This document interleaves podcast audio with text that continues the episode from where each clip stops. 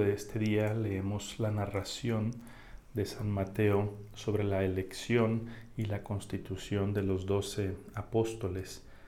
Y una lectura rápida pues pasa sobre los nombres de estos hombres y no se detiene en todo lo que significan. Cada nombre representa una historia, una vida, un pasado, un futuro, una ilusión de Cristo, representa una misión, un temperamento, una forma de ser, una lista de pecados que tenía en su vida, una experiencia personal de Jesucristo. Y son hombres tan diversos, tan, es un grupo tan heterogéneo que sorprende pensar cómo Jesús logró aglutinarlos y hacer de ellos una comunidad. A veces pensamos que las comunidades tienen que ser de personas afines en todo, pero no siempre, no siempre.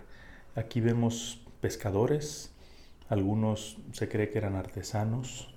Mateo era un cobrador de impuestos y colaborador de los romanos y opuestamente Simón era celota, es decir, alguien que luchaba con las armas en contra de los romanos, del dominio romano en Israel. Uno puede pensar cómo Mateo y Simón se podrían llevar entre ellos.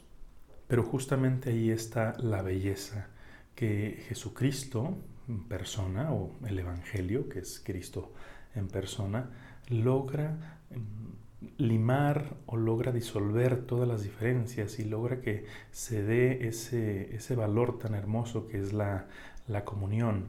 La lista también menciona a Judas Iscariote, aquel que pues llegó a traicionar a Cristo, pero que desde hacía tiempo su corazón se había ido separando de él. Y también él es parte de esos doce. Entonces, Cristo hace de todos uno. Y para él no hay lo que se suele llamar acepción de personas o, distinción.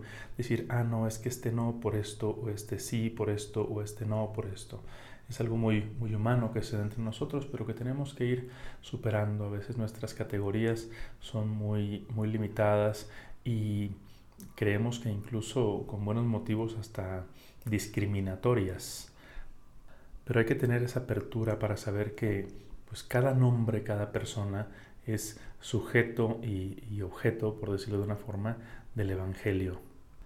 Y lo que hay en común entre ellos es justamente esa misión, que Cristo la resume en pocas palabras.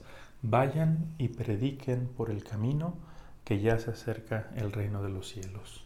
Es decir, que Dios está cerca, que Dios está a la mano, que su Dios no es un lejano, un Dios lejano. Y en el fondo lo que es lo que decía, que el reino de los cielos es Cristo y está siempre ahí presente. Y eso vale para ellos que lo tenían físicamente, como para nosotros que no lo tenemos físicamente, pero que lo tenemos por la presencia del Espíritu Santo en nuestra alma, en la Eucaristía y en cualquier momento de nuestra vida. Hasta que nos volvamos a encontrar, que Dios te sostenga en la palma de su mano.